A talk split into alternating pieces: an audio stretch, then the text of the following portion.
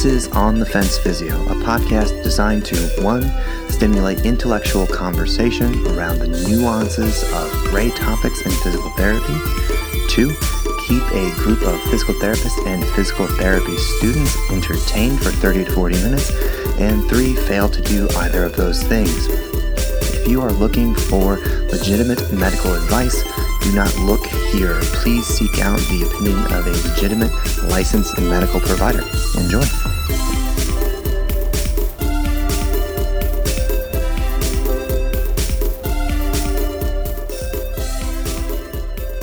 Hello and welcome to another Fence Post episode of On the Fence Physio. Shorter duration, but much higher stakes. I am your host, Andy Wiseman, physical therapist, and I am joined by my illustrious co-host, Matthew Owens. How you doing tonight, Matt? I'm doing very well, Andy. Excited to get into this research report from our September 2021 JOSPT. The JOSPT. The JOSPT. no one calls it that. I don't know why. yeah, is it? We don't have a good. I guess it's an initialism right now. JOSPT. Initialism. I would love. I like acronyms better, but Me it, too. the initialism is okay. So, Andy, why don't you tell us a little bit about the article and why you wanted to talk about it today? Sure. So the article we chose was chronic plantar heel pain is principally associated with with waist girth and pain factors, not foot factors. A case control study. Uh, this study was uh, put together by Jason Rogers, uh, Graeme Jones, Jill L. Cook, Karen Wills, Aroub Lahham, and I'm going to go with uh, Tania Winzenberg. I apologize. Uh, I was brought up in Indiana with very few difficult names to pronounce. So, all these are Australian researchers um, from University of Tasmania.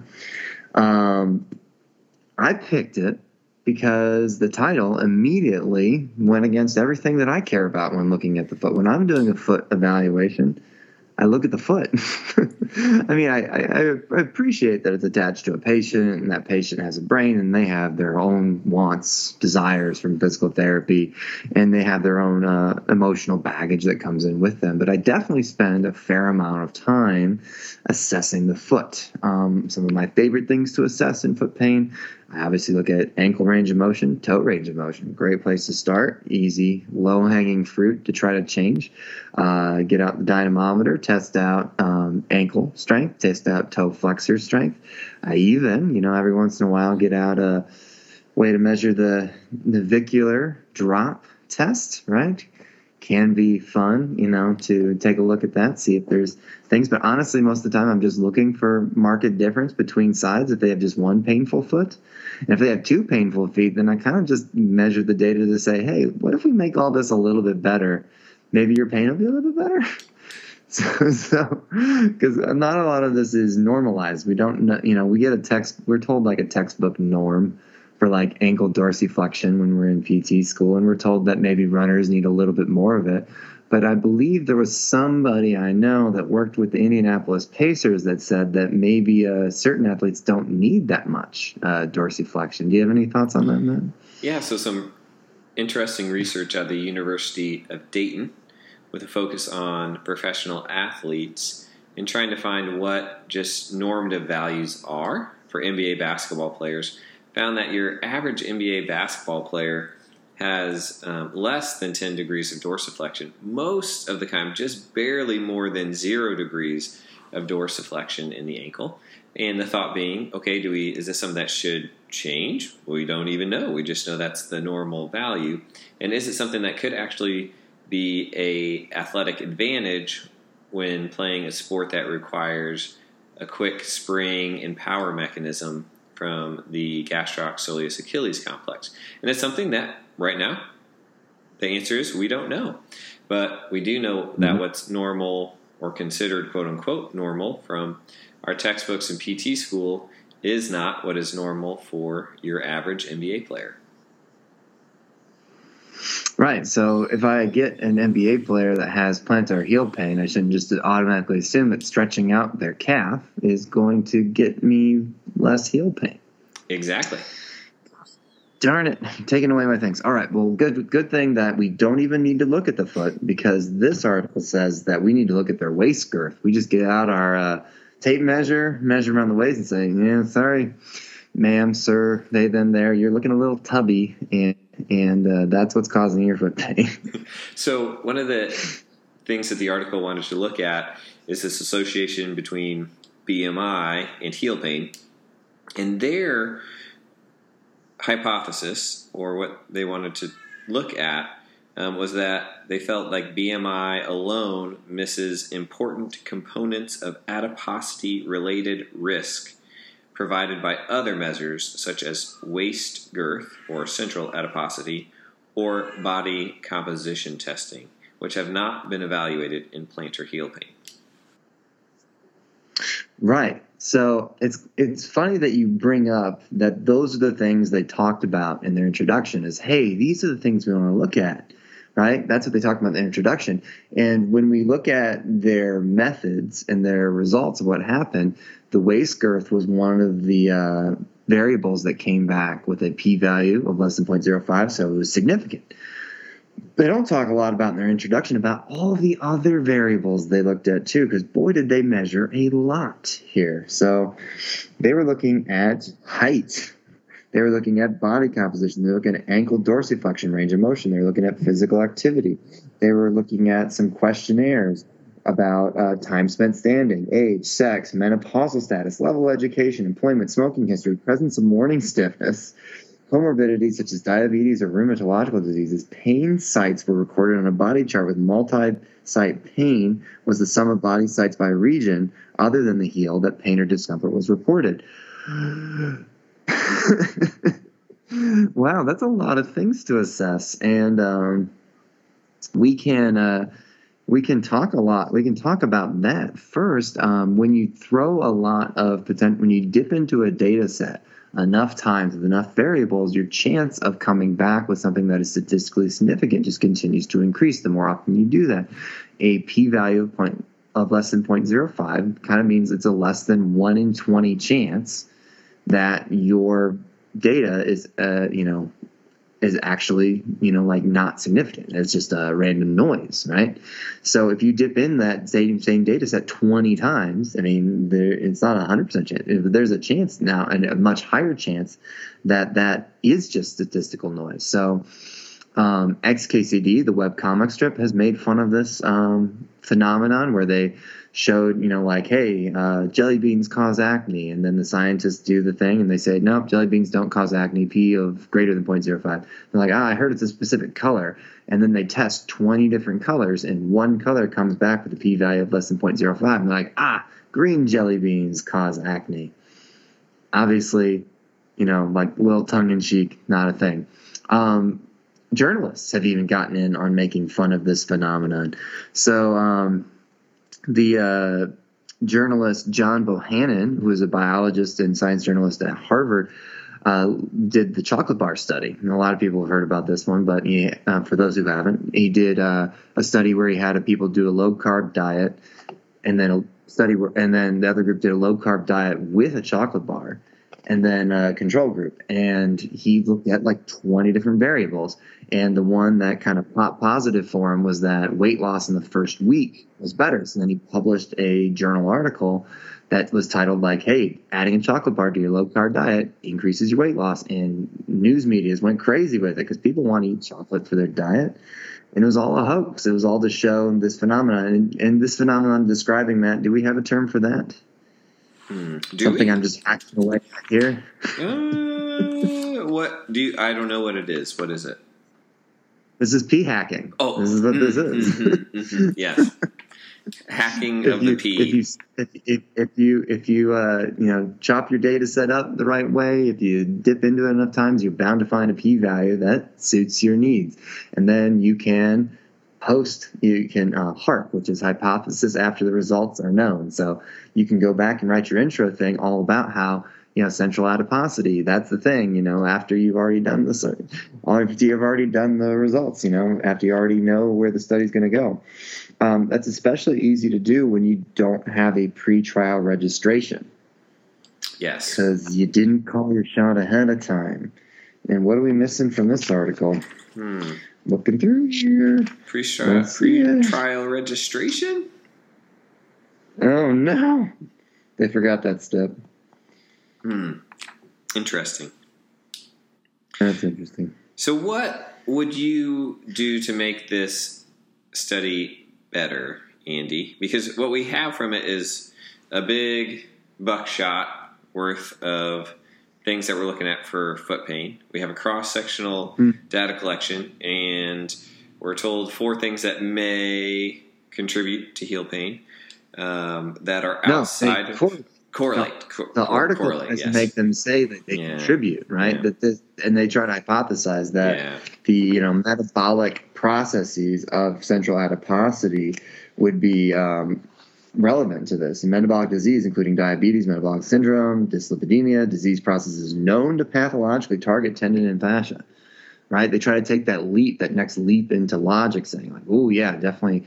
This is contributing. Well, we don't know that. We just we have a splice of data that says that hey, people that have been having heel pain for greater than three months are also you know, because that was the inclusion criteria. So we don't have anybody who doesn't have plantar heel pain for three months. We have some healthy controls, but that's a half the group size.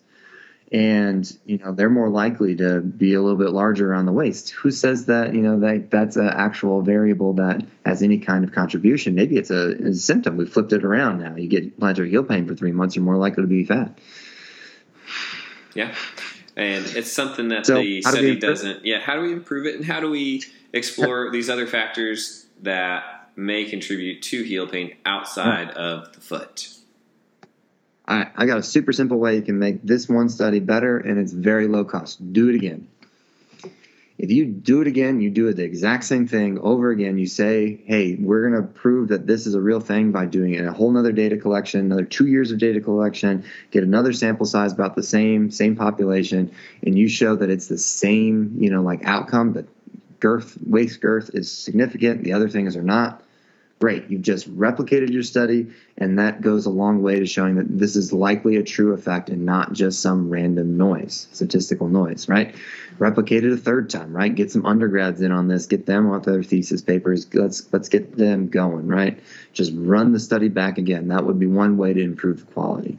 You'd be increasing your sample size, increasing the effect size, and you'd be, you know, just showing better all quality, you know, more like, you know, just better likelihood, really. So, and then the other way is you could just narrow down your focus now, right? You could just say, like, hey, we're going to run it back again, but we're only going to take waist girth and we're going to take a broader, you know, maybe look at a broader population, maybe people who haven't had heel pain for three months and just, and just look at heel pain three months and waist girth and see what kind of association there is with that.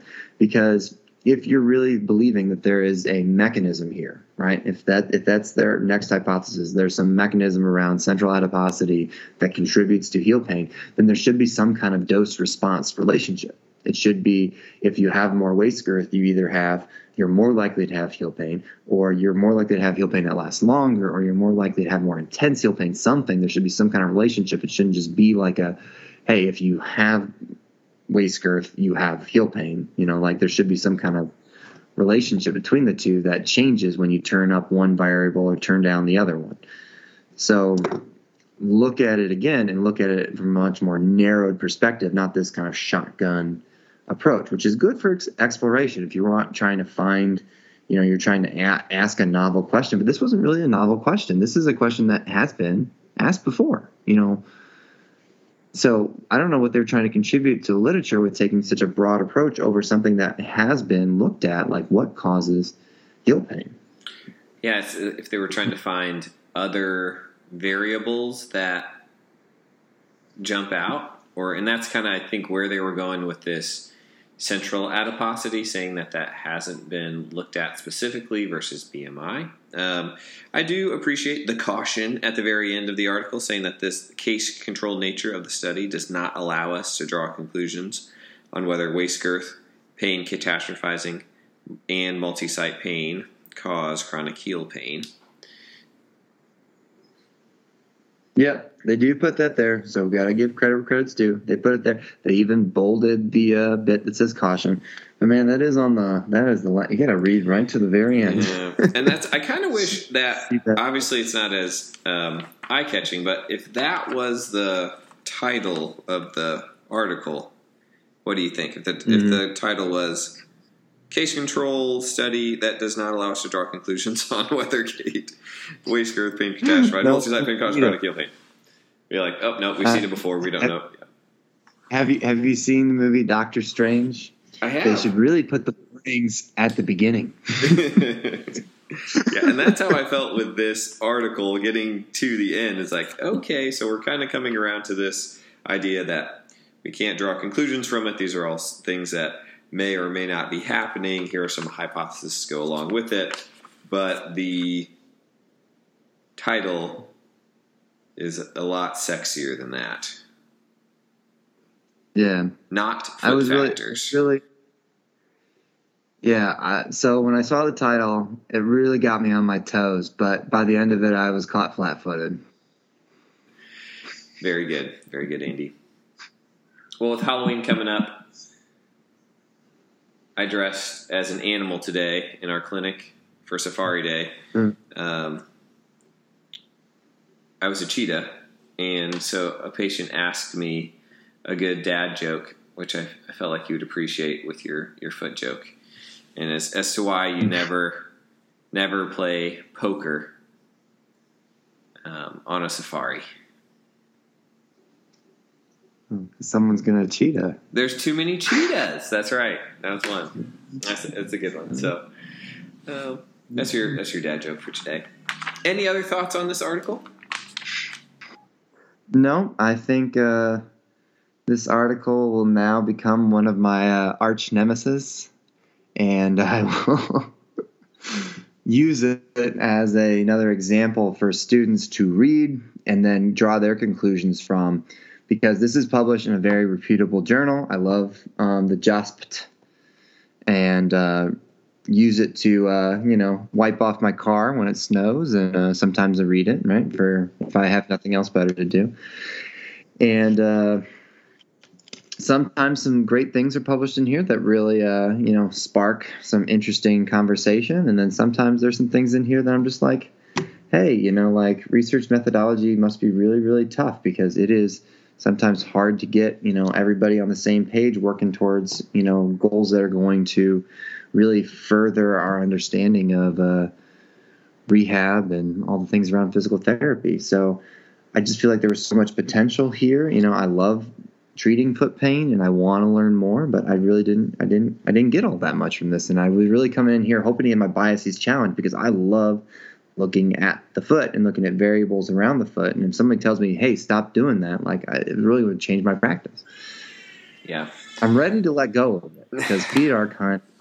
They're kind of good. I'd much rather say like, "Hey, we're not treating your feet. You're just gonna." Uh, move your your girth from your waist to your calf muscles, and we'll be good to go.